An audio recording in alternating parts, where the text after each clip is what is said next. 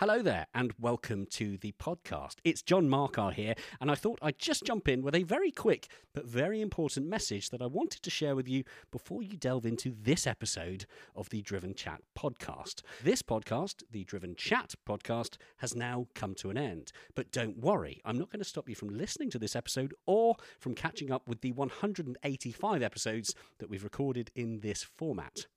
I just wanted to let you know that if you're looking for our new episodes recorded after December 2023, then you'll need to seek out our new podcast, The Driven Podcast. You can find The Driven Podcast in all the usual podcast platforms, including, chances are, the one that you're listening to this one on right now. So please do enjoy this episode, share it with a friend by all means. But when it's done, don't forget to search for the new podcast, The Driven Podcast, and subscribe to the new format to hear the new stuff. To make life easy, head on over to the Driven website via driven.site. There you will find links through to the new podcast, including links to your preferred podcast platform. And hey, whilst you're there, why not check out everything else we do, including hand-picked automotive news stories, car and bike reviews, video features, and even more. For now, though, I'll let you enjoy this episode, and I will remind you again at the end of the episode, but for the future reference, this message is approximately 1 minute and 30 seconds long. That's 6 clicks on the 15-second skip button. Enjoy. Hey, it's Ryan Reynolds, and I'm here with Keith, co-star of my upcoming film, If, only in theaters May 17th. Do you want to tell people the big news? All right, I'll do it. Sign up now and you'll get unlimited for $15 a month and 6 months of Paramount Plus Essential Plan on us. MintMobile.com/switch. Upfront payment of $45 equivalent to $15 per month. Unlimited over 40 gigabytes per month. Face lower speeds. Videos at 480p. Active Mint customers by 531.24 get 6 months of Paramount Plus Essential Plan. Auto renews after 6 months. Offer ends May 31st, 2024. Separate Paramount Plus registration required. Terms and conditions apply if rated PG. Hello, I'm Aaron Shelby. I'm board member of Carroll Shelby International and co-president of the Carroll Shelby Foundation. The Driven Chat podcast in association with Paramex Digital. You dream it, we bring it to life. Find out more at drivenchat.com. Hello and welcome to the latest Driven Chat podcast. My name is John Marcar. I am sat in our little Driven studio with my highly esteemed OG colleague, I'm going to call you, because, you know, we've been in this since day zero, Amy Shore. Hi, John Marcar. How are you? I'm good, thank you. It's funny, I never usually wear headphones when we do our intros, and you sound very kind of polished. Your voice is very polished through a headphone, and I know it's not saying that your normal voice isn't polished. No, it's not. It's not. This is the thing, dear listener. You think you have an idea of what I sound like, but in real life, I sound awful. Terrible. This is a great version of him. Don't ever meet him in person. I might just give everyone a set of headphones to walk around, and they can listen to my voice in stereo. Well, today, as you've just heard from that little intro before the jingle, we are talking to somebody very special. We are talking to Aaron Shelby, whose grandpa happens to be the one and only Carroll Shelby. This was really a cool chat. Mm. It was, I think, after watching Ford versus Ferrari, because I hadn't really heard Carroll's story before that. Yeah. And so for me, that was like one of the introductions, and you're like, this bloke was cool. Yeah. So, being able to chat with Aaron, really super, super cool. Yeah, absolutely. And we should say as well, I think I mentioned it in our conversation, so just to kind of break the fourth wall of illusion when it comes to audio productions, we've already had the conversation and now we're saying hello, but you're hearing this before you're hearing the conversation.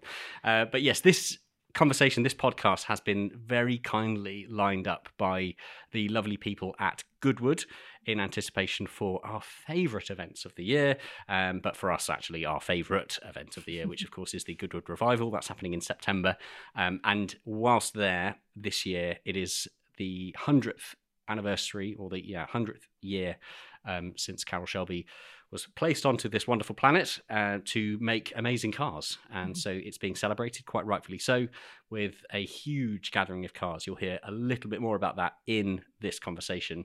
But it is just worth making a note. If you're there and you're thinking, oh, what should I do in September? Is there anything I need to add to my calendar? Just jot down Goodwood Revival and get in there rather quickly, because it does tend to sell out. Mm-hmm. So yes, if you like where this conversation is going, if you like what you hear and you want to see what we're talking about, and perhaps get the opportunity to meet Aaron as well, then get that added to the diary, gets those tickets booked over on the Goodwood website, and we shall see you there.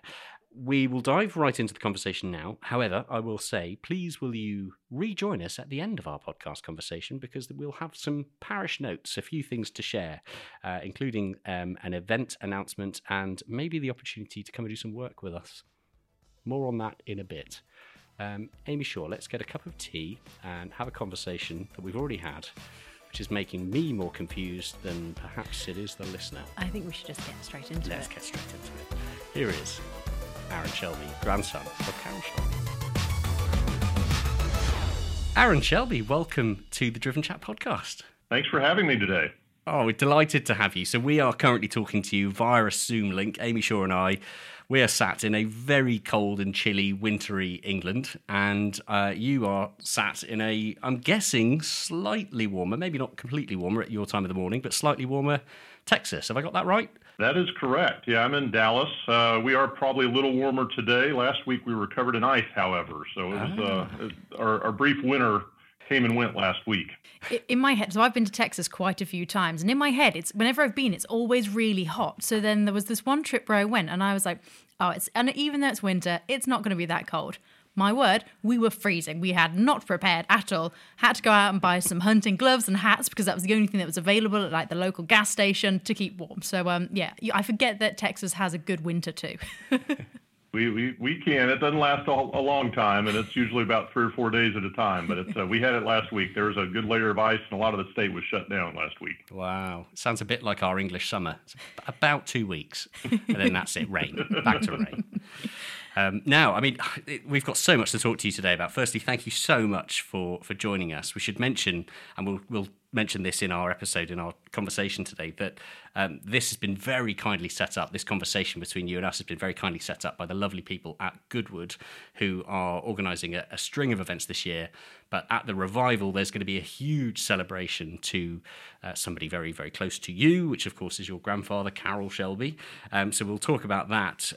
But yeah, before we dive into all of that, it would be great to just hear from you and hear about one of my favourite questions I like to ask people is, what is your early childhood memory in or around cars? And I'm guessing, I could be wrong, but I'm guessing yours might be related to that very famous grandfather of yours. It is to some extent. That's right. Yeah, it was interesting. I was born in 1971, and so Carroll really wasn't in the car world for the first 10 years of my life, but my father raced cars, and I got into watching that a lot. We lived in Southern California at the time, but one of my best car stories that I have is Carroll took me to the factory at the time. He was working with Dodge in Southern California, and took me to the factory to see where they produced the Shelby vehicles there, and he decided to teach me how to drive that day. Wow. I was about 12 years old, and we went out to the parking lot. They didn't really have a track per se, but they had some lines drawn in the parking lot that they would test cars on, and so he showed me what the car could do. And then out of the blue, he's like, come on, you're going to get in the driver's seat. I'm going to teach you how to do this now. And it was a little hatchback, a little Dodge Omni GLH is what they were called, little four-cylinder turbo car that he put together. And so he spent all afternoon with me, teach me how to drive a standard. And, you know, I was tall for a 12-year-old, so I could see over the steering wheel, so that was okay. But it was it's a great memory for me, and one of many good memories I have of spending time with my grandfather. Oh, wow. That's I love the idea of that. And of course, at that point, so where was your grandfather? Where was Carroll in his career? Was he yet? He's had all the racing done at that point as well, wasn't it? So yeah, so that's all finished. So this, we're talking the early 1980s at this point, and so he had just come on board with Dodge and Chrysler. Lee Iacocca had joined him, who had brought him in at Ford back in the 60s, and they had brought Lee in to save Chrysler, basically. And so he called Carroll and said, hey, I need some help over here. We need to jazz up a little bit of the line. And so they didn't have a large budget nor a lot of great engineered parts necessarily, but they went to work. And really similar to what they did in the 60s, Carroll set up a factory in Southern California. Dodge would ship cars down there, and he would convert them to Shelby vehicles there. And that lasted for really about 11 or 12 years, culminating in the Dodge Viper. That was the last project he worked on at Dodge. Wow. And how did that come about? So your grandfather, Carroll, he's had this successful motorsport career. He's been in and around the world of cars. What was the first encounter that then put him in a position where he was helping engineer cars for bigger brands and OEMs?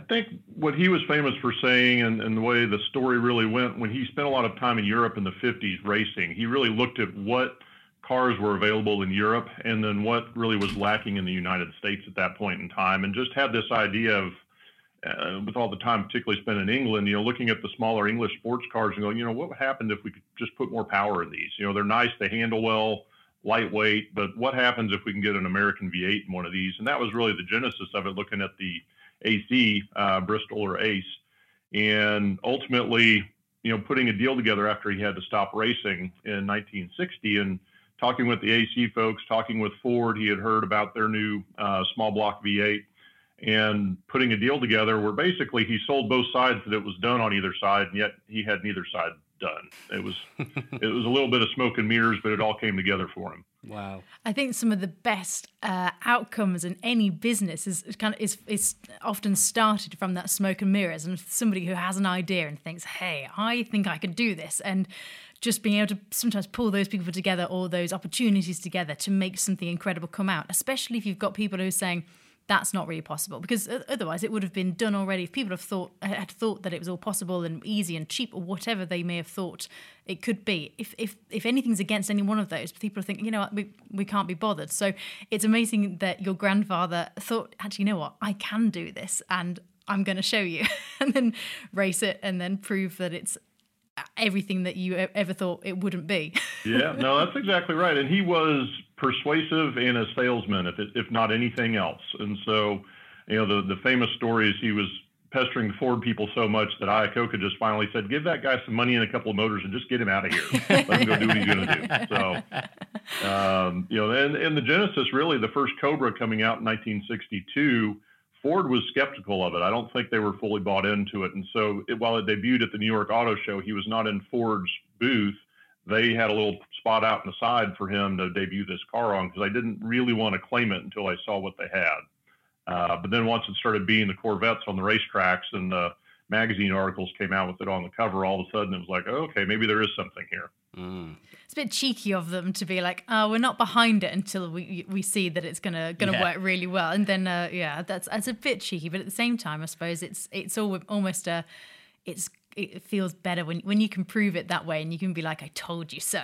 That must be really sweet. No, that's exactly right. So it's you know, and Carroll was good at putting people together. He wasn't necessarily an engineer. He knew how vehicles worked, and he knew kind of what he wanted to do, but he also knew how to hire the right people. And he was fortunate in those early days to put together a team that really saw his vision and was able to perform. And he knew what he didn't know as well, if that makes sense. And so he knew where to stand back and let his guys just do their work. And then he would give them an overview, and really kind of similar to the Ford versus Ferrari movie, how it played out. He would go up to Detroit and politic and have his suit and tie on. And then he'd come back to Los Angeles and go, I know they said this, but just keep doing what you're doing. I got you covered. Yeah, that's really, really cool. So, I mean, just as you've picked up on it, with the Ford versus Ferrari film, was that something that you guys had quite a lot of input in with information and to kind of make sure his character came across truthfully, or was that something that was kind of all taken into just like the film itself, and you had to sit back and just let it happen? What happened there? We actually just kind of sat back. We knew the film had been green lighted, and so we, as both a family and company, had reached out to see if they wanted any assistance, and Fox at the time was like, no, I think we're good, we got it. And there's obviously been a lot of books written about the topic, and they did hire one of the Team Shelby engineers, pit guys from the race team back in the 60s, to help consult. And so you can't force your way into it, and it's a public story. So we just kind of sat back, and I knew the company that had supplied the Cobras and the GT40s, and I knew some other people behind the scenes. So we kind of kept up with it that way. And then around the time the filming was wrapping up, Fox did reach back out and said, you know what, it would be nice to have, one, the Shelby family kind of sign off on it, and two, to have the Team Shelby, which is our enthusiast group, help support it, and with different marketing events and things like that. And so we got a better relationship once it was done. But one of those aspects that occurred, one of my brothers and I were able to fly out to Los Angeles and see the film about 4 months ahead of time, and at the Fox studio lots, and we enjoyed it. It wasn't the final cut that we saw, but I was more impressed than I thought I would be. You know, if you've seen it, it's really a good people story. Mm-hmm. It certainly has a lot of car and action scenes in it, but it's really not a car story. It's much more about the relationships of the people. And I was impressed with Matt Damon's portrayal. I think he did a good job. I really didn't envision that ahead of time. I like Matt Damon as an actor, enjoyed all of his movies. I just didn't see him playing my grandfather. But I do think he did a good job of getting Carroll's character across. And it was interesting. We were able to meet with him at the red carpet premiere in Hollywood. And I asked him, I said, so how did you do your research? You know, there's some videos out there and you know, Carroll was pretty public. He's like, well, there's just hundreds of hours of him in interviews on YouTube. He's like, I just sat down and watched them all. Brilliant. And you really, and they're different age, you know, he's in different ages in these interviews. And so I really kind of picked up on, you know, his attributes that way. And then a number of times he does talk about Ken Miles and his relationship. So that was really how he did it. And I thought he did a good job of getting Carroll's character across. Fantastic. And how did he feel at the point that he met you and you said, well, actually, I'm Carroll's grandson. Did he feel a bit of apprehension or pressure there? Oh, I don't think so. You know, if you look back at his career, he's done so many of these kind of semi-true story movies. I think he's just built for that. You know, we also met Christian Bale, and he was super nice. You know, both of them just were so happy to be part of the film and that it turned out well. And so it was, they couldn't have been nicer to us. We spent quite a bit of time with them that night and really enjoyed it. And they were nothing but pleasant. Fantastic. That's wonderful. It must be still so nerve-wracking to think, this is kind of my family being portrayed and, you know, my grandfather, and to kind of almost, it sounds like it's almost forced to, as you said, you can force yourself in, not that you necessarily want to, but to almost have a little bit of an idea of how they were going to portray your grandfather. And that must have been a little bit nerve-wracking, because I mean, in the UK, we've got a TV show about the royal family called The Crown. And I can't imagine that none of them would be very happy with the way that they've all been portrayed. So to kind of have, you know, something that's purely being made for entertainment purposes, that can sometimes over-dramatise certain things, and you think, oh, hang on a second, that even though that situation happened, it didn't happen like that, and that's portrayed things in a different way. And that, yeah, could be quite nerve-wracking. So, you guys are a bit like, we'd like to be involved, but we can't. Or were you kind of thinking, you know what, we'll trust that they'll do a good job? Yeah, and I think that was, you're spot on with that assessment. We weren't sure exactly what was going to come out with the finished product, but I enjoyed it. I think, again, it was a good way to tell the overarching story. I think today, even you have a lot of diehard car enthusiasts or Shelby fans that don't like it and say it's just not accurate enough, but you can't cram 5 years into 2 hours without some Hollywood magic. And, you know, there's certainly some things I might've changed in there. I think the Phil Remington character, if you looked at him, Phil was critical to the success of Shelby American, but yet they kind of gave him a Hollywood sort of just comedic role, which wasn't his character at all.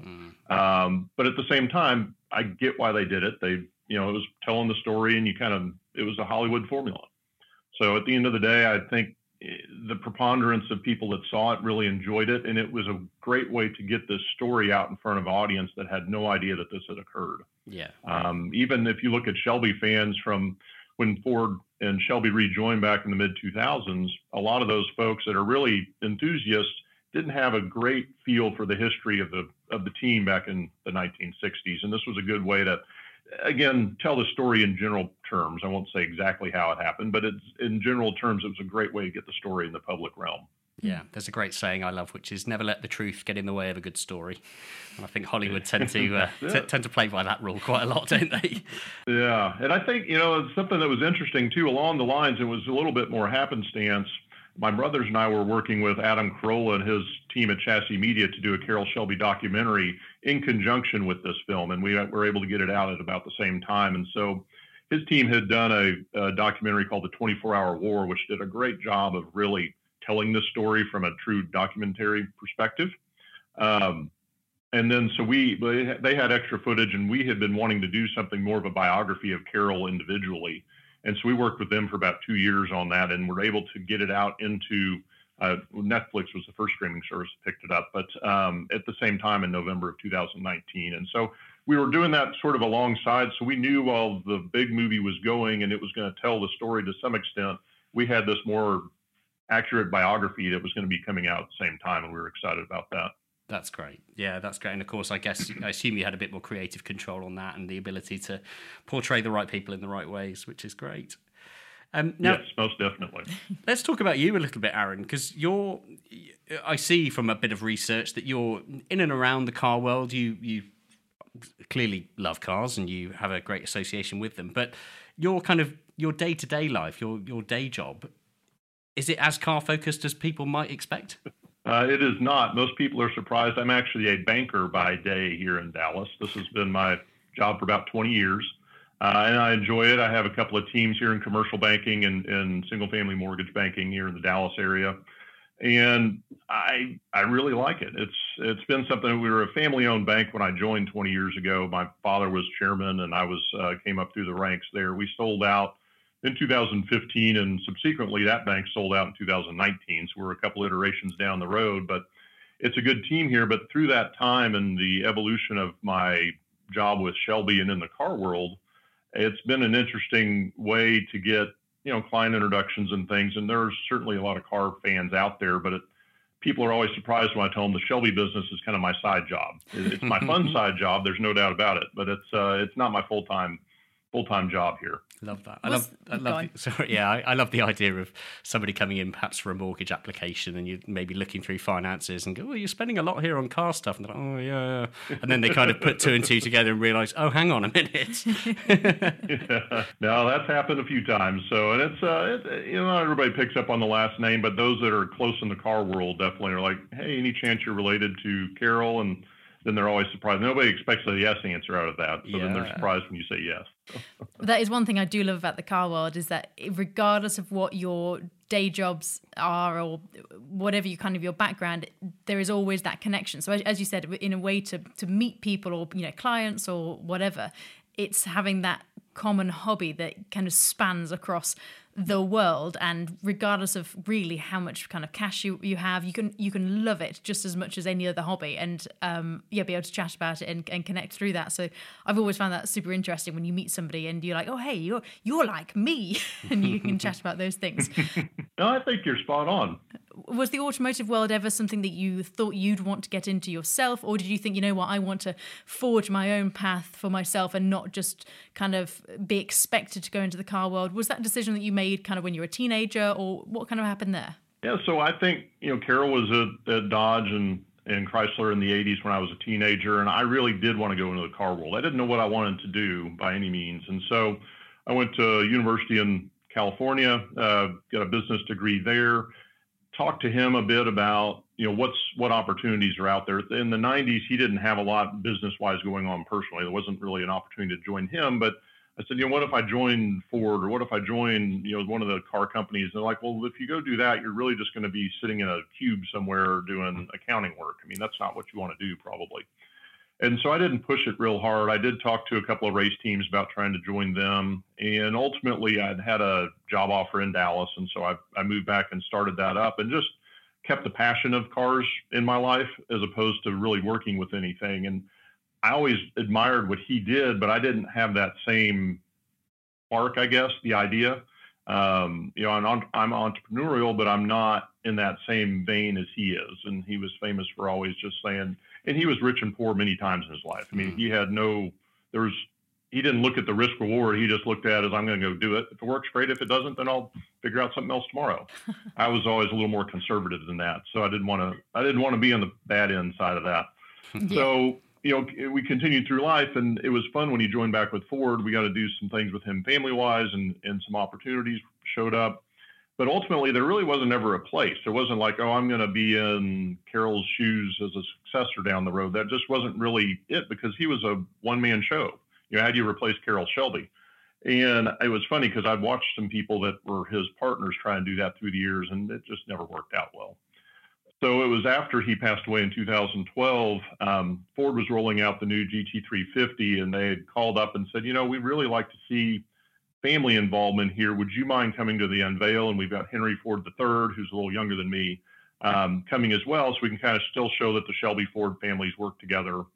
And there's two gentlemen that are the trustees of Carroll's estate, and they run the day-to-day business, and they're not really face people. They don't want to be out front all the time, and so they were like, yep, please, Aaron, if you're interested, let's come out and do this. And so that went really well. I enjoyed it. Who doesn't want to go to a car show and unveil a new car with your name on it? So that was great. And then all of a sudden it was like, well, we've got another deal, you know, next month and so-and-so. And then we've got another one down here. Would you mind doing that? I'm like, hold on, let's, you know, yes, I like all this, but I've got to be able to balance it at the same time. And so through that evolution of about a year, that's where it evolved into me joining the foundation board first, and then ultimately the company board in 2016. And that's my role today. It's brand ambassador for the Shelby brand. And then I work heavily with Ford on the Ford relationship side. So I'm in Dearborn 3 or 4 times a year with our team out of Las Vegas and working with them on what's coming down the pipeline with Shelby and Ford. That sounds awesome. And I mean, it must be so wonderful, especially at some of these events, to meet people who know who you are and who your grandfather was, and to be like, hey, you have, your family have inspired me to do this, and I've been in, you know, loving cars because of Carroll. You must hear quite a lot of those stories and think, you know what, that's really cool. I'm really glad to be able to be here and hear these stories. Amy, you're really correct on that. And that is one of my favorite parts of this role. Carroll met so many people through his life and was involved in so many different projects. It is one of my favorite things to go to the larger events and meet people. And, you know, I met your grandfather in 1982 and we talked about this, and then I met him again in 1990. And those are the stories that I really enjoy, because he was a character for sure, but he was also a very personable guy. He made everybody feel like their best friend, and he drew the best out of people for the most part. And I think it's, to hear those stories today, just it makes him seem like he's still here, and I do enjoy that greatly. Yeah, there's great. I mean, it's without wanting to go on to too much of a philosophical tangent, but you know, I enjoy having conversations with people, whether or not they believe in, you know, if they're religious or believe in the afterlife or things like that. But I think when you can leave behind a legacy, it's kind of that to me is almost like proof of an afterlife in one form. The fact that people can still celebrate the achievements or even just the personal ability of somebody. He was so nice. He was so friendly. He took the time to shake my hand and share a few stories. And that as a memory, you know, living on as this kind of wave of positivity is fantastic. And yeah, you must be so proud of that. I'd love to know, is there a time, perhaps as in your younger years, where you kind of had one of those look around and realization moments, go, oh, hang on a minute, my grandpa's kind of a big deal? Yeah, I've got a couple of those stories, but I think the first one I have early on, 1982, we had, he flew my mom and I over to Las Vegas. It was a Las Vegas Formula One race. And I had been to the Long Beach race earlier that year and just fell in love with it. And so Formula One's still probably my favorite racing sport today. So he flew us over. I don't remember if he was, you know, Grand Marshal or what his involvement was, but he was there. And so he, you know, gave us our tickets. We went to the stands. He said, just meet me in the lobby. This was in the Caesars Palace Hotel parking lot. It wasn't a great track per se, but it is what it is. And so he said, just meet me in the lobby afterwards and we'll meet back up and go back to the airport. And so my mom and I are standing in the lobby, and that year, toward the last half of the year, Mario Andretti was standing in at Ferrari for Didier Pironi, who had gotten injured earlier in the year. And he didn't finish the race, but everybody knew who Mario was. This was just a few years after his world championship. And so I spotted Mario, and I was, you know, 12 years old, and was talking to my mom, like, look, that's Mario Andretti. And I had my program, of course, but I was too nervous to go up and ask him for an autograph. And so in the middle of my mom and I talking about this, Carroll walked up. He's like, what are you guys talking about? And Mom's like, oh, Mario's over there, but Aaron's too nervous to go ask him. And Carroll just out of the blue yells, Mario, come over here. So I'm like, hey, a second, how do you know Mario Andretti? I had no idea. And Mario, of course, as nice as he is, he came over, introduced himself to me and signed my program. And it still didn't, I couldn't figure out, how does my grandfather know a Formula One world championship or world champion driver? And it wasn't until later, like, oh, well, he drove for my grandfather. You know, he won the Sebring race in 1967, driving for Shelby American. And so they had a long history together, but I would have never put those two things together. It just wasn't something that my 12-year-old brain could get wrapped around. So yeah. It was an interesting time. It's a great story in a great way. And I see Mario on occasion and remind him of that story. He always chuckles. I suppose that's one of the most, the ways, especially as you said, as a 12-year-old brain, and you see grandpa as grandpa. And then you still see these other celebrities that you admire, and you look up to, and you go, hey, you're really cool. And it's as you've just clearly pointed out, it's not until those kind of cross over, you're like, oh, hang on a minute. This, I think you're pretty cool too. So that's amazing. It really is. And it's, he ran through a lot of different people in his life as far as just either casually or through business. And it's amazing the stories that you get out of that. And I think one of the positives for me out of social media is the ability to connect to some of these people. And I get a lot of folks that share their photos with me of Carroll's with them in their car in 1992 or 1978 or whenever that was, and they're it's a prized possession, and it brings me a lot of joy to see that excitement that is still generated around my grandfather and the Shelby brand in general. Yeah, that's brilliant, and it really is one of those brands and one of those.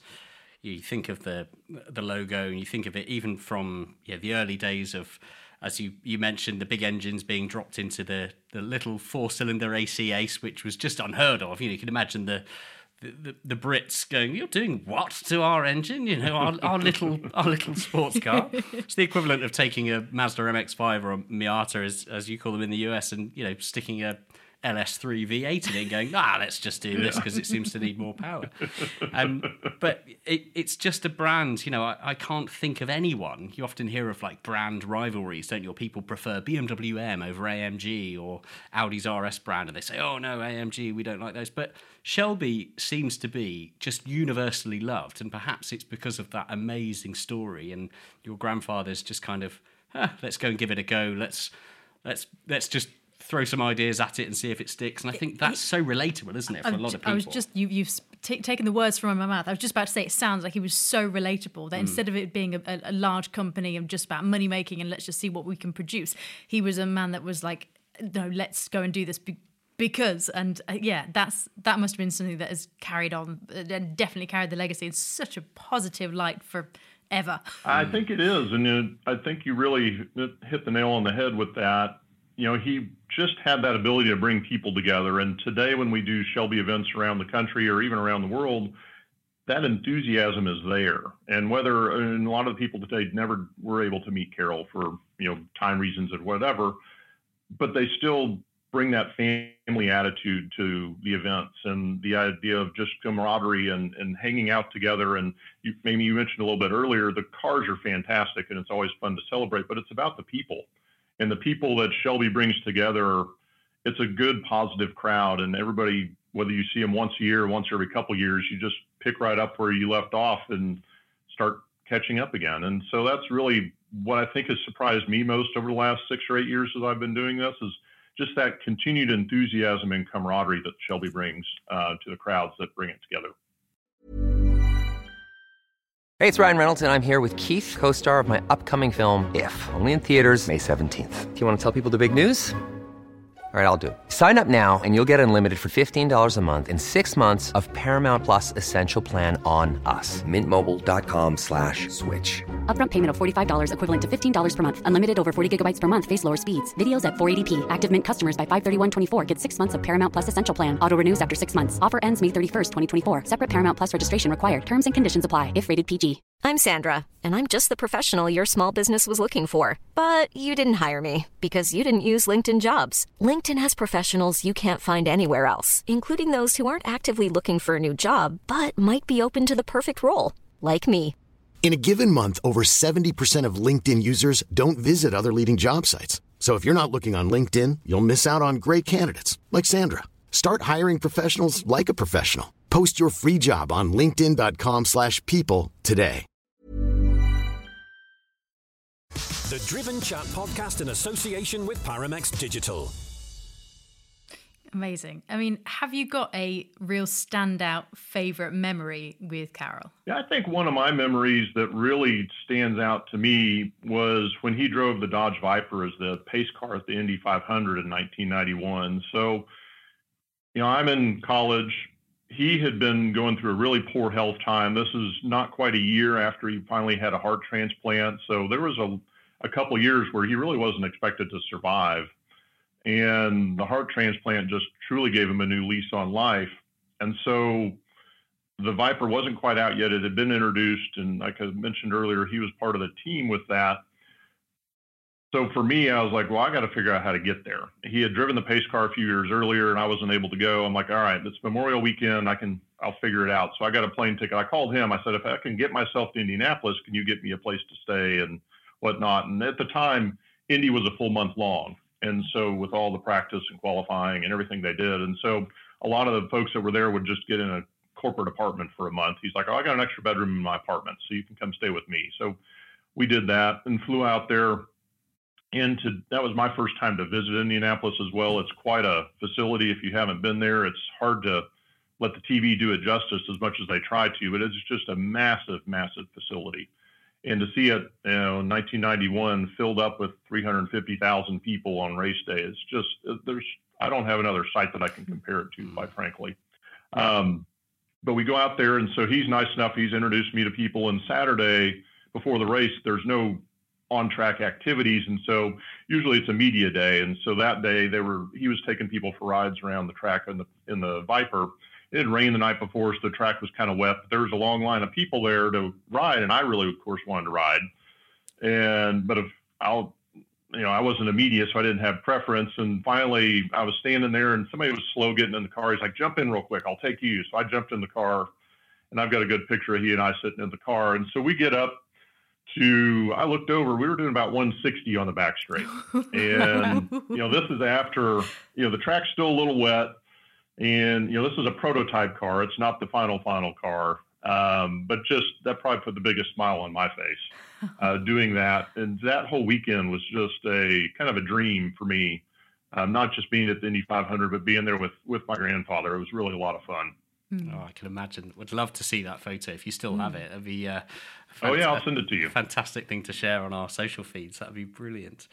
Yeah, wow. I mean, it's just so incredible to hear these stories and again to have such a close link to somebody that for many, many years is going to have such a huge impact on the car world, and of course at a time where it's massively evolving. We are.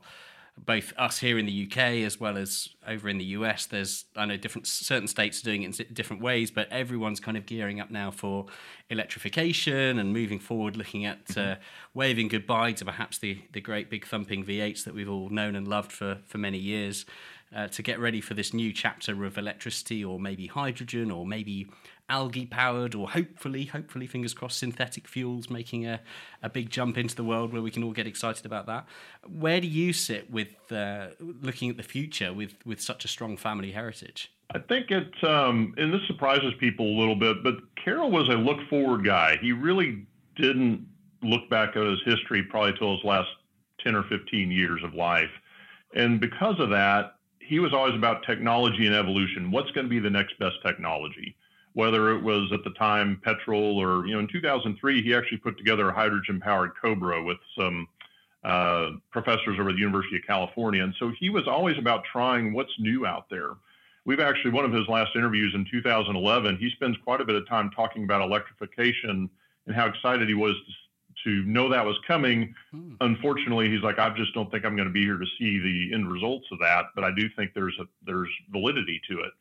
And so to have him on tape talking about that, I think helps our charge today, because people think of Shelby, they think of the loud V8s and the superchargers, and we are about power and performance in that regard. But Carroll's famous for saying, I'm Carroll Shelby and performance is my business. He doesn't say internal combustion engine performance is my business. Very true. It's just performance, and whatever could get you an edge to go faster and better, that would be where he would go. And so I think he'd be excited today about the different opportunities that are out there.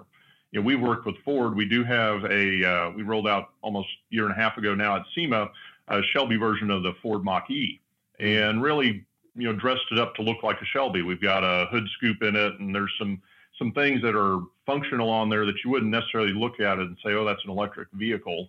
And we're excited about that. I think the electric technology is evolving quickly. I don't know where that's going to end up from a battery perspective and a motor perspective, but I think there's a lot of quick evolution happening there. Hydrogen definitely is looking like it's coming down the pipeline. BMW and Toyota are putting a lot of effort into that. I don't know what the end result really is, but we want to keep, as a company, everything in mind. And again, look back to the performance side of it. What's going to provide the best performance? And that's where we're going to continue to see the evolution of I think, the propulsion for the vehicle industry. Yeah, yeah, very well said. And yes, you're absolutely right. That famous statement from Carroll, of course, makes perfect sense. Yeah, we're looking at, whether like them or hate them, there are a lot of electric cars out there that are blisteringly fast and will make even the biggest, best supercharged V8s look like they're going in reverse off the line. So, yeah, I love the idea of, perhaps him experiencing one of those crazy launches in something like a Tesla Plaid or something to see how fast these cars can be. I bet he'd be really excited by it. Oh, he'd be fired up with that. I think for him to experience that would have been something else. And, I'm sorry that he's not here to do it, but we're excited as a team at Shelby American to help carry that vision on for him. Great. Absolutely. I mean, can I ask what's in your garage at home? You can. So my daily driver is probably not something you'd find in England, but a Ford Raptor truck. Nice. So I'd actually be afraid to drive it over there. I don't think it'd fit on a lot of roads. I have a hard time with it here sometimes, but I do love the vehicle. We do have a version of the Ford Raptor, but I think if you saw our version of it, you would laugh in hysterics and possibly have to leave the room, because it's effectively... I think the smallest pickup truck that you might be able to purchase in the Ranger, US. I think, yeah. Yeah, it is the Ranger. It's the Ranger with Raptor written on the front. It's just embarrassing. It really is. And I think a few people, they have tried to import them over, and there are a few here, but you're absolutely right, especially in our neck of the woods here in the Midlands, and we're kind of near to the Cotswolds, which all have beautiful, scenic, lovely places, but the roads are just about wide enough to get AC ace down, let alone anything else. So yeah. No, that sounds awesome. Yeah. So what else have you tucked away? I've got that, and my newest car to the addition was last year. I did get a 2022 GT500. Oh, and nice. Just love that vehicle. I've loved them since they came out, and I kind of waited till last year to pick one up. I did I don't know if you saw, they have a heritage color on it, the Brittany blue that was same as the 67 GT500. Yeah. And I've got the carbon fiber track pack on it. That is just an awesome vehicle. Carroll would have had so much fun with that car. So we've got a neat collection of different things between my dad and brothers and I. And, as most car people, I always run out of space. So there's always a couple more that I like to get, but I don't have room for them right now. So we'll see where that goes. Yeah, I love that. That is such a universal first world problem to have, isn't it? Whether you've got space for 2 cars or space for 20 cars, if you love the cars, you will fill that space, and you will then have to work out this horrible calculation of, well, maybe I could put that into storage or sell that one, or I don't really drive that one. Oh, but it is nice to have that. Yeah, it's. I think we've got listeners all around the world, and there'll be people in every single continent in the world going, yep, I can relate to that. Yeah, that's I hear that pretty frequently. Yeah. One of the interesting cars that I've got is a 1967 Lincoln Continental convertible. Oh, wow. Yes. So probably about one of the biggest cars they ever made. There may be a couple Cadillacs bigger, but it's a powder blue color with a navy interior, convertible top. This had the suicide doors on it, if you can envision that. Yeah. And the neat thing, this car was actually given to Carroll in 1967 by Ford after they won Le Mans. And so I bought it from his estate 6 or 7 years ago now. But it's a fun car just to get out and cruise on the weekends. But it is a large car, and it is a lot of steel that you're steering around. Yeah, I mean, what on earth? That must be heavy. What on earth would be the mile per gallon? I wonder. Yeah, it's like 7,500 pounds, I think. It's big. It's got a 7.2 liter motor in it. It's a huge motor. Wow. Aircraft carrier for the road. Yes, exactly. I tell people you don't drive it, you just sort of aim it down the road because it's pretty floaty. It is when you get into one of those floaty cars, you think, oh, suddenly I understand the more modern vehicles of why they made them less floaty. The floatiest car I've ever driven. That's exactly right. So, but it takes up a lot of room. I keep thinking I might need to sell it. I just can't pull the trigger on that. There's a little too much emotion in that one. Yeah. No, that's going to have to be a forever vehicle. Absolutely. Yeah, I mean, kind of talking about more modern stuff now as well. You've got the Carroll Shelby Centennial, the 100 special edition vehicles. Tell us a little bit more about those. Yeah, so we decided with the team in Las Vegas at Shelby American, we needed to do something to celebrate Carroll's birth year, and we've gotten really good the last number of years of kind of doing niche runs of vehicles, and we've got a good formula for the Super Snakes, and putting more power in. And we decided the Centennial version would be a good way to honor Carroll Also, Ford carrying the current Mustang model into half of 2023 was a good way for us to come up with something unique to kind of send this model off into the sunset as well. So we had a great introduction in the middle of January with this car, really well received. I think we were sold out of 100 of them within about 36 hours. Wow. So they're all gone at this point in time, which is what we like to hear. You know, now it's up to us to get them all produced and out the door in the next couple months. That's awesome. No pressure there, then. No. Well, it's, you know, the funny thing is the design side's, I won't say easy, but it's something we handled very quickly. Mm. When you're talking supplier side in today's world, when you're doing smaller niche runs of things like this, it's not as easy as you would think to find somebody that wants to build 100 of something. Yeah. You know, they want to build 1,000 of something. And so we do have some struggles on occasion on the supplier side, just trying to get this all to come to fruition. But the last year and a half, we've seen some improvement in that supply chain side, and we'll get them out here hopefully in the next several months. Fantastic! Oh, that's really exciting. And what else is your day-to-day involvement in Shelby? You mentioned the facility in Vegas. I was very, very fortunate back in 2015, I think it was. I had the opportunity to visit and have a bit of a exclusive behind-the-scenes tour with a very, very large event that I was part of in Vegas, the Gumball Rally. And we kind of ended with our kind of end party was at the Shelby facility. And it was just amazing being able to walk around there, see some of the classics, some of your grandpa's original cars, and then to see some cars in the workshop, on the ramps, getting modifications done or cars being built. How frequently do you get to go to that facility, and what is your kind of role when you go? So I go probably 3 to 4 times a year. Most of the time it's around an event, you know, with SEMA being there. This year we're excited. We've got the Formula One race coming into town later this year. Yes. And so what I'll do is build in a day or two of just being at the facility around whatever event's coming through town. It gets me to kill two birds with one stone that way. The team and I get together probably more frequently. Gary Patterson, who's the president of Shelby American out of Las Vegas, he and I, as I mentioned earlier, in Detroit several times a year together. We do a lot of events outside of Las Vegas together, so we do a lot of collaboration. When I'm there in person, a lot of it's just walking the floor. If you recall, there's sort of the museum/heritage center there. We do tours there a lot of times, 2 to 3 times a day actually now.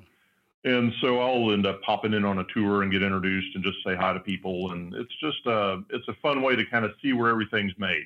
You know, we've got a great staff there on the ground, not much different than what Carroll had put together in the 60s. We've got a great team of people that have been with us for a long time and know how the process works and how to put these things together. And so it's neat to see if you've got a lot of other people that just come through town, whether it's vacationing in Las Vegas or they're in for an event. I get calls on, hey, do you think you can set a tour up for me in the Shelby facility? And so it's a good way just to show our brand off, and the location of it being really very, fairly close to the strip there, the traffic volume that we get is really pretty high, and we're excited about the location, and it's been a good spot for us for the last, I think we moved in probably just before you got there. I think it was late 2014 when we moved in. Yeah. So. Yeah, I remember it feeling very fresh and new. I also discovered the delights of the local Las Vegas police force, who were quite, I don't want to say they turned a completely blind eye, but they were certainly a little more lenient than I was expecting, because we were blessed with a couple of Shelby Cobra Mustangs. And there's that kind of little square-shaped loop that you can do around the industrial estate that I guess we'd call it. Maybe you call it something different. Yes. And there was a couple of very friendly motorbike cops who were there, who were just like, yeah, you know, just go down that. Don't go crazy. Like, enjoy the car, but let's not be silly. And yeah, I was very fortunate to have a little rip in some cars that made the kind of supercharger sounds that would make any human being giggle, and if it didn't, then I'd kind of accuse them of not having a soul, because it's just there's something about that little whine and bark all happening at the same time. It's like a pig going through a blender or something. It's just magical. Yeah.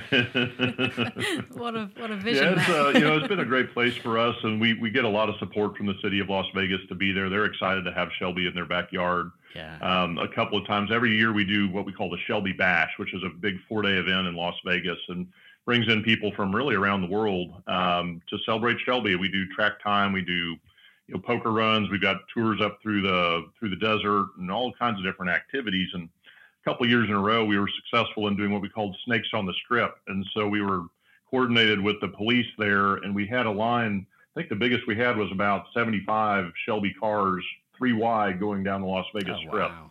And really quite a sight to see. It was a lot of fun to do that. It's not easy to get the strip blocked off like that, so it doesn't happen every year. But quite a sight for the city. Yeah. I mean, surely this year, it being Carroll's 100th birthday, this year should be one of those years that you get to do it again. Surely. Well, let's hope. We're working on planning it right now, so we'll see how that goes. I'll have to send you a picture if we can get that done. Yeah. Well, or if you need a couple of extra drivers, Amy and I, we're very happy to fly across. Most definitely. Yeah.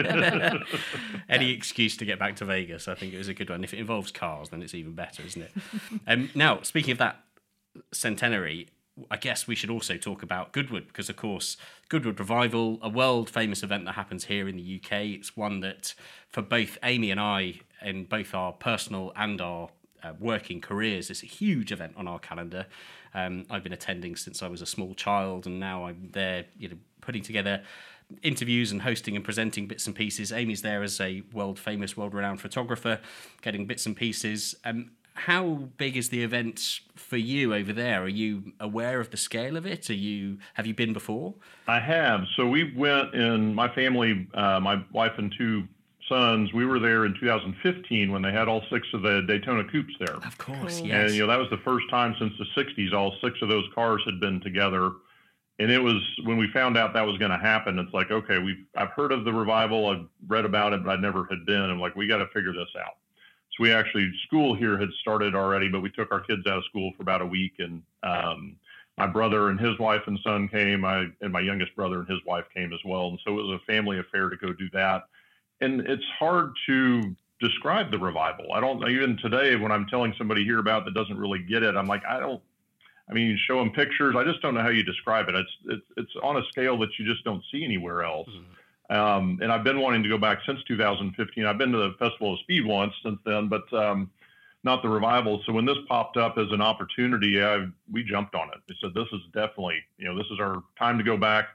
Great to celebrate Carroll, but just an extraordinary event that takes place every year there. Yeah, no, I'm really looking forward to it. And I'm guessing there's going to be quite a strong gathering then of Shelby cars for the event. There is, and so it's been fun working with the Goodwood team. We want to have a good representation of the cars from the 50s that Carroll raced, and ideally, as they're good and they have a lot of contacts, the actual cars he raced as much as possible, not just a model of those cars. And then through the 60s, obviously the Shelby Cobras and Mustangs. And so we've been working with a lot of collectors that we know. The Goodwood staff knows a lot of collectors that have some of these cars as well. And we don't have a complete list yet, but it's coming together really nicely. I think people are going to be really impressed with what we end up with on the display ground in the parade laps and what we have. One of the cars that we're going to ship over family-wise, we have the 1949 MGTC that Carroll won his first race in. Oh, wow. In 1952, and so we're going to ship that over to have on display. That's going to be so wonderful to be able to see. I'm really excited about this now. So, I mean, every year, if anybody is listening and they haven't ever been to the Goodwood Revival, it's what, second weekend of September, something like that? Usually around then, yeah. So, definitely look into getting tickets now as well. And especially if you are, even if you're not based in the UK, as you said, it's so indescribable as an event to be able to get to. You just have to physically go and live it for the weekend or even just a day to really understand everything it's about. It is magical. I think the best description I ever heard was it's a film set that you didn't realise you were part of or on until you were there, because, of course, it's set as it's called the revival for that reason. It's reviving the memory of these amazing cars that raced both there at Goodwood and at other events all over the world. And the great thing is here, people dress up. So they dress up in the period costume or clothing. And it's almost, I remember going as a child and there were perhaps 15 to 20% of people in attendance would dress up in the period outfits. Whereas now it's probably more like 10 to, or maybe even 5% of the people that attend that don't dress up.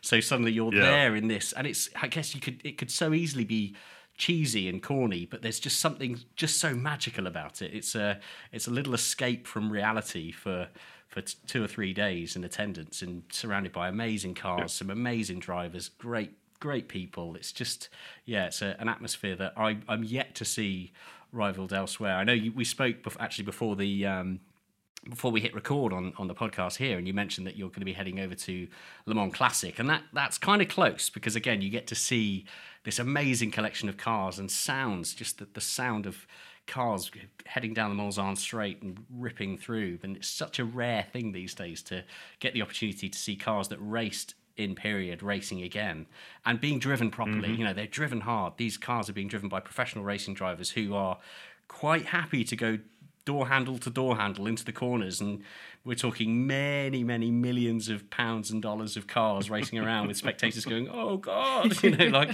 trying not to watch. But yeah, I think it's going to be amazing, and I'm sure to a certain degree it's going to be quite an emotional experience for you, seeing a lot of the cars that your grandfather was so heavily involved in building or driving, all in that one place. No, I think you're exactly right. We're very excited about it, but I think it's going to be, when it's complete and everybody's there on site with all the vehicles on site, I think there's going to be a lot of emotion around that. And it's just hard to gauge the impact that he had and the number of, you know, not just vehicles that he had an impact on, but the people he had an impact on. And, you know, unfortunately, a lot of those folks are not with us any longer, but we do have a number of them that are still here, and they talk about times that they spent with him and the team. And we're hoping that this translates well. The group at Goodwood is just fantastic at really getting a vision like this and putting something spectacular together. So it's going to be a neat show. We're excited to get over there. I think one of the other interesting aspects is, you know, Carroll presents a couple of interesting observations on how you celebrate him.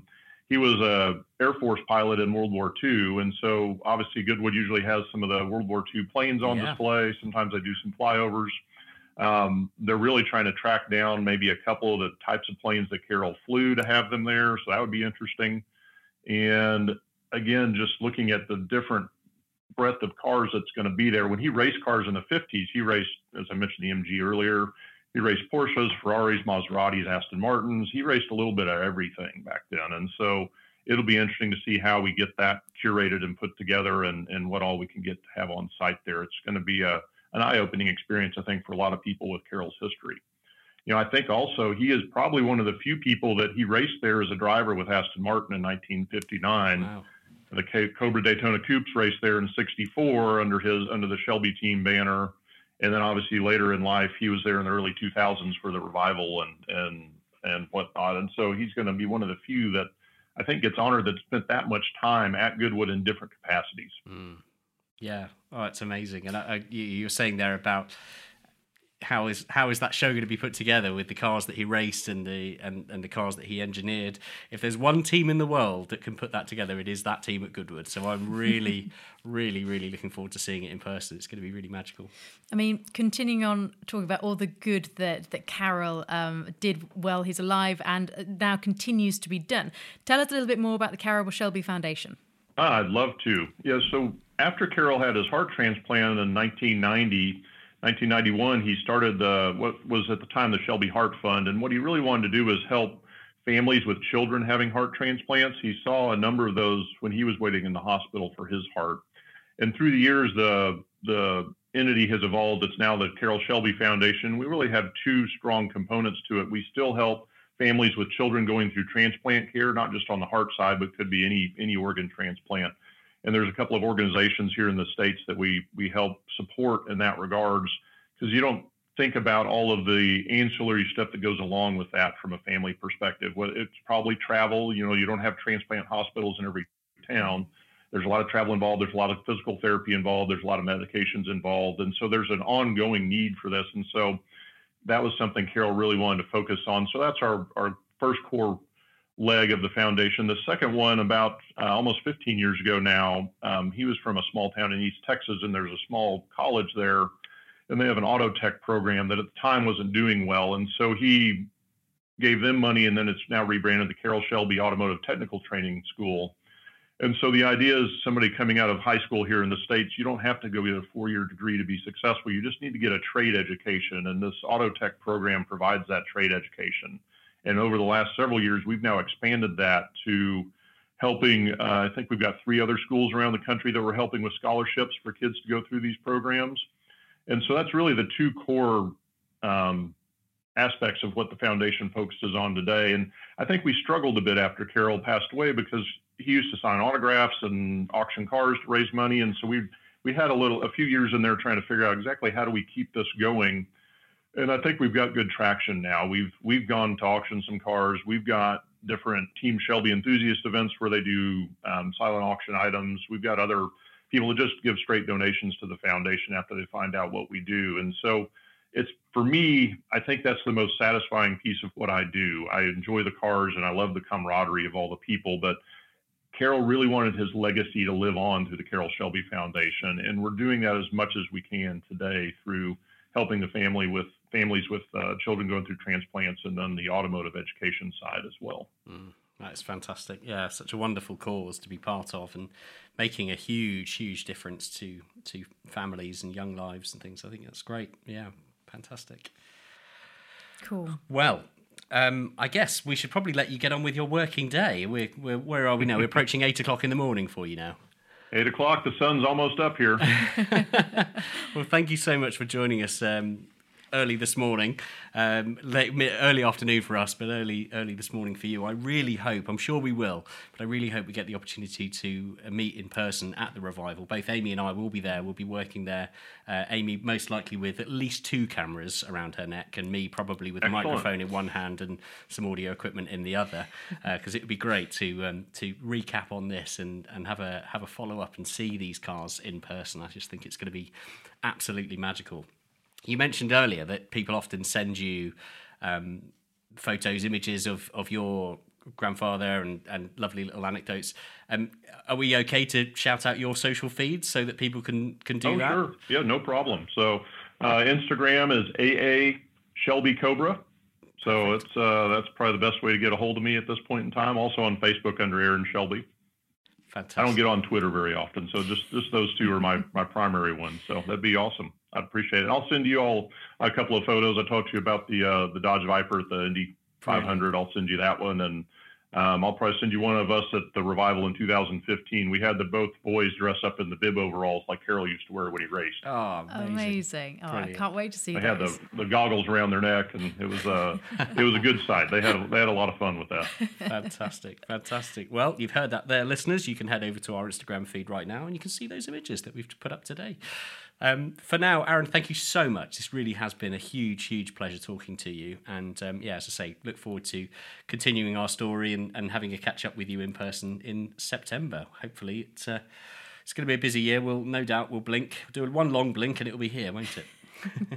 That's exactly right. It's we were working on some planning a couple days ago for that, and I was like, man, this is going to be here before we know it. So we're excited about it. I look forward to meeting both of you in person there as well. Fantastic. Pleasure. Thank you so much for chatting to us, and look forward to speaking to you soon. Excellent. Thank you. Thanks, Aaron. The Driven Chat Podcast in association with Paramex Digital. We're back. Hey. I said we'd be back, and I'm a man of my word. Here we are. How was that for you, Amy Shore?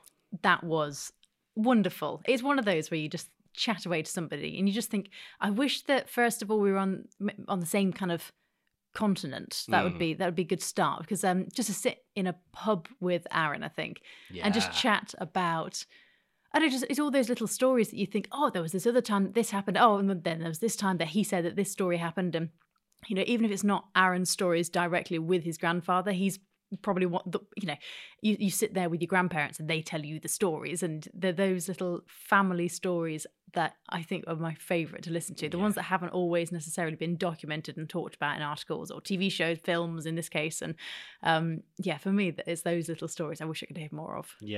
I really, really enjoyed that. And an agenda for a revival. Oh, good idea. Find some home stories. We'll just take Aaron away from his big spectacle of an event and just go, there's a beer tent over there. Should we just go and sit down over there? I think that would be a great podcast, would it not? Yeah, just getting slightly wavy at the Goodwood Revival. We'll make sure we've got a driver to take us home. But that's where the good stories come out.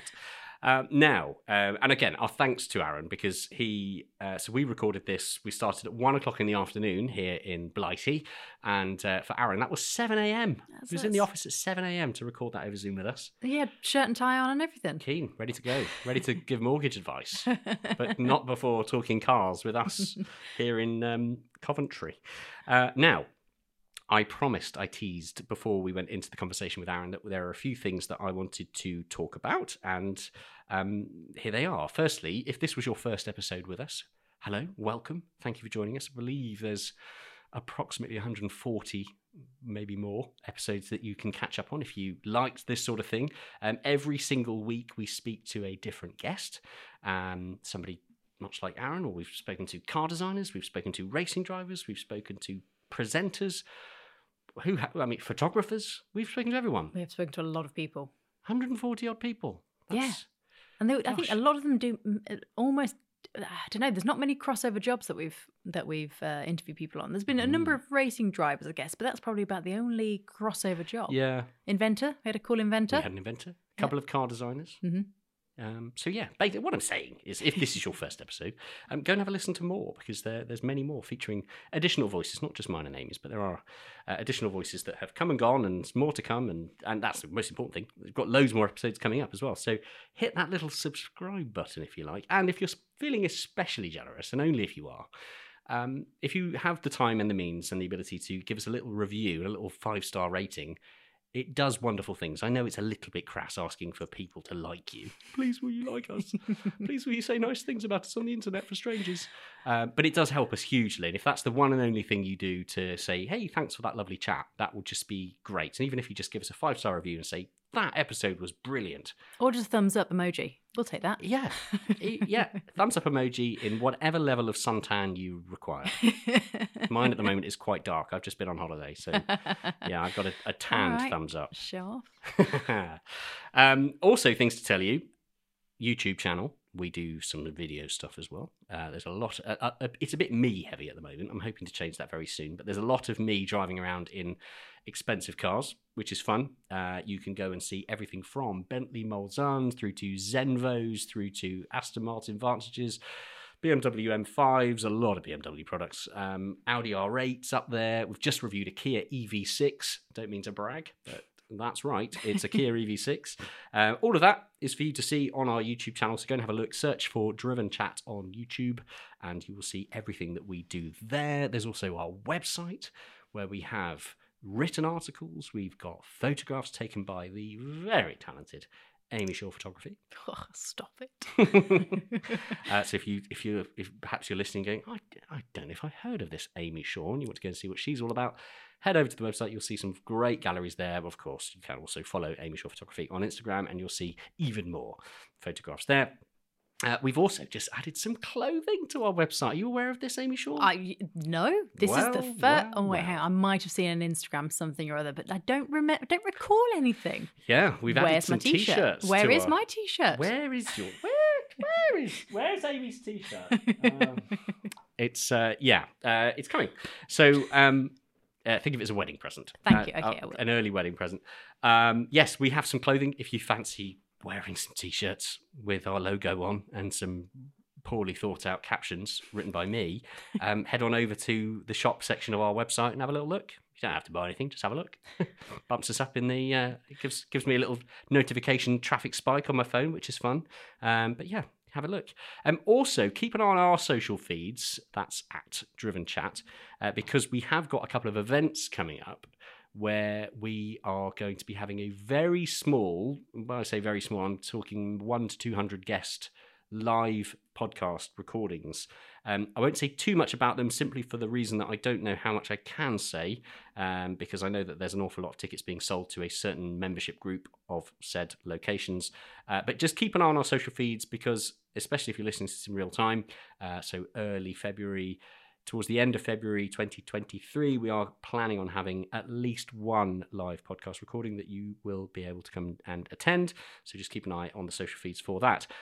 Also, and this is a fairly big one, if you are listening to this, you are based here in the United Kingdom where we make these recordings, or maybe further afield with aspirations to travel, and you would like to get perhaps the opportunity to work in this here industry, i.e., automotive, video, podcast, events, journalism, writing. If you like cars and you have an interest in media and you think, do you know what, I feel I might be quite good or an asset to this production. And crucially, if you're aware of the kind of stuff we've made already, so perhaps if you're not, now's the time to go and have a look. We might be interested in hearing from you. Now, I'm not going to make any huge promises or give any formal what's the word I'm looking for? Job descriptions. Yep. Because at the moment we're open to all sorts. But if you are somebody that you think could bolster our brand slightly, if you think I could be a member of that team and make it even better than it already is, then I want to hear from you. So please email me. And the way you can do that is to the email address, which is hello@drivenchat.com. Write me an email. Tell me why you think you might be good. Include some information. I will do my damnedest to reply to everybody. Even if it's just a kind of like, thank you, I'll keep you on record. But yes, we are looking at bolstering our team slightly, and show me what you got. Yeah. It's exciting, isn't it? It's funny, when I'm sat here listening to you, I forget that I'm on the other end of the recording. I'm just sat here listening as if I'm listening to a podcast. So. It's because you've got the headphones on. It's because I've got the headphones on. See? And also slightly distracted that I've just realised that you've not got any shoes on. No, you're right. I rarely do in the office, actually. It's nice. They're hidden behind our fake wall just over here. So if you want to join John Marcar with no shoes on, then get in touch. Come along and walk around an office in Coventry with no shoes on. It's a comfortable way of working. Should we let these nice people get on with their day? I think we should. Yeah, Amy Shore, thank you so much. One more thing. There is one more thing. I think you and I are a little overdue for a listener's letters episode. Yes. So shall we encourage people to get in contact with us with their letters? Yes, good. I think this will be good. So do that. If you're not quite sure what we're referring to, have a look back on the list of episodes that we've done. We had a listeners' episodes, or collective moans, I think we called it. Yeah, the moans are good. Moans are always good because we all join in and go, yeah, that's crap. Yeah, exactly. Basically, it's an hour and a bit of us ranting about what other road users are doing wrong. We all do it. We all moan about it. And we want to hear yours. So if you haven't heard the previous episodes, it's collective moans with Amy and John, and there's also another one which I think I titled How to Crash a Classic Mini, yes, which featured listeners' letters. So have a listen to those, and if you think, I've got quite a good story that I can tell about the car world, or I hate it when this happens, put it into words, send it over to us. We'll read it on our podcast, and people all around the world will hear it. Woohoo! Woohoo! Isn't that fun? Thank you very much for listening. Don't forget to give us a sub if you're not subscribed to us already on the podcast platform that you are listening to. If you're feeling especially kind and generous, leave us a review. Don't forget to check us out on YouTube. Why not hit subscribe there as well, because that's fun. Then head over to the website and have a look at our shop. Maybe buy something. Don't, if you don't want to. No pressure, completely up to you. And most importantly, have a lovely day. Tick off all of those things and that's your day done. That is your day done. Yeah. Thank you, Amy Shore. And thank you, John Marcar. You have a lovely day too. I will. Thank you. Bye. Bye. The Driven Chat Podcast in association with Paramex Digital. You dream it, we bring it to life. Find out more at drivenchat.com.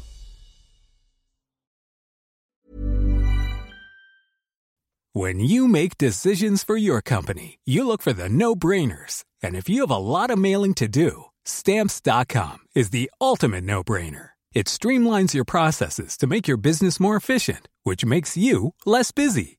Mail checks, invoices, legal documents, and everything you need to keep your business running with Stamps.com. Seamlessly connect with every major marketplace and shopping cart.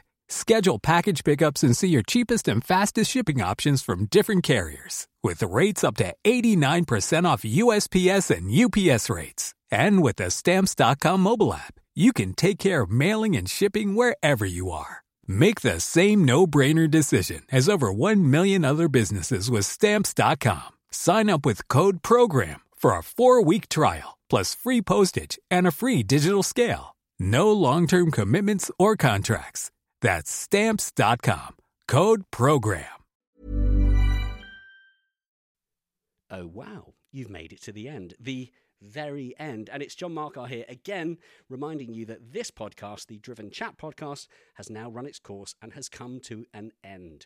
To find the new format, search the Driven Podcast in your preferred podcast app, or head on over to the website driven.site to find some quick and easy links through to the new episodes in the new formats on your preferred apps. Thanks. Bye.